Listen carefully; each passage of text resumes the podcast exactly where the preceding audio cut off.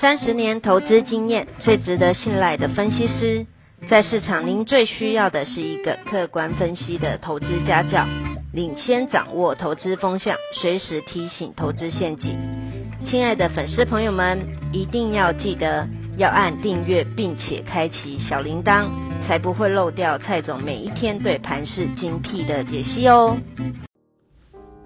各位粉丝朋友，大家好，我是陈长，现在是礼拜五周末盘后的分析。今天指数跌零点七七点，那昨天涨一点，这两天其实就指数的部分涨不上去，也跌不下来，基本上是持平，没有什么变动。但这两天最大的不同。昨天礼拜四量有三千亿，这个代表空手的散户已经回来了。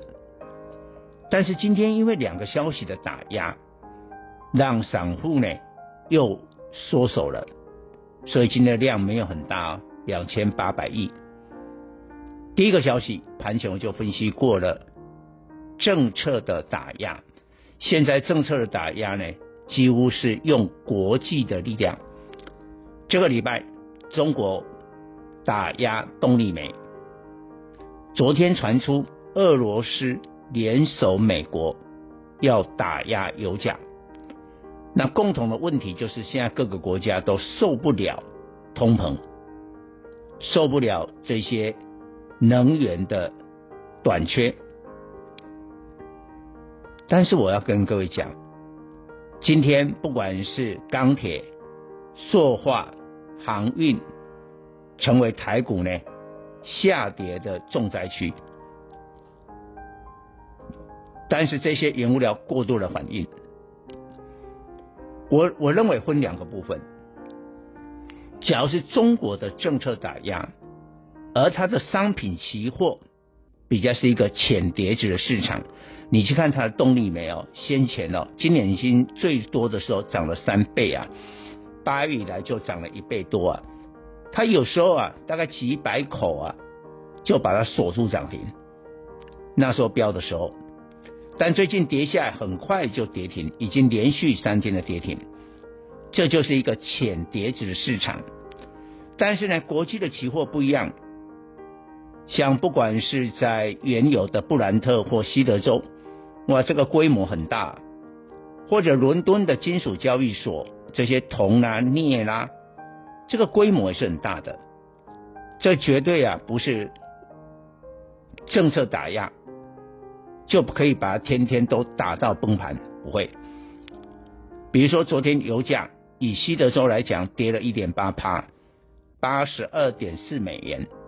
我现在正在解盘分析的时候，其实它已经反弹了。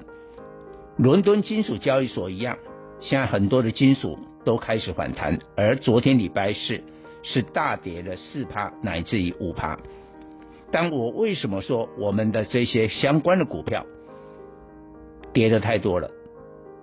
比如说像这个镀锌钢卷、烨辉一度快跌停板，呃，期货的这个锌跌了四趴五趴，就股票跌了快十趴，这个叫过度反应。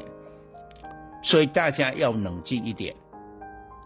但是回头来讲，今天的盘跟昨天的盘差别就是散户有没有进来。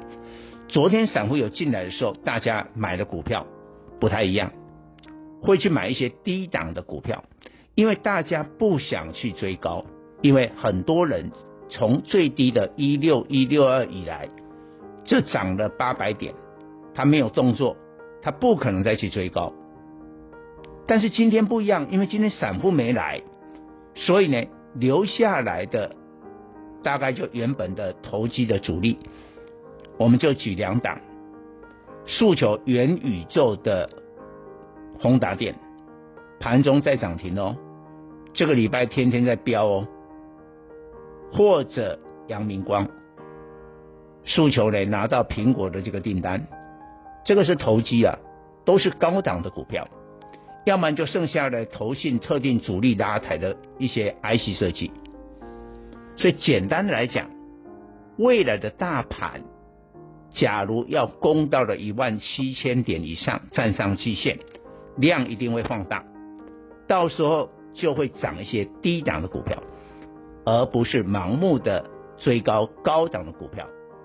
这个请大家特别的注意。以上报告。本公司与所推荐分析之个别有价证券无不当之财务利益关系。本节目资料仅供参考，投资人应独立判断、审慎评估并自负投资风险。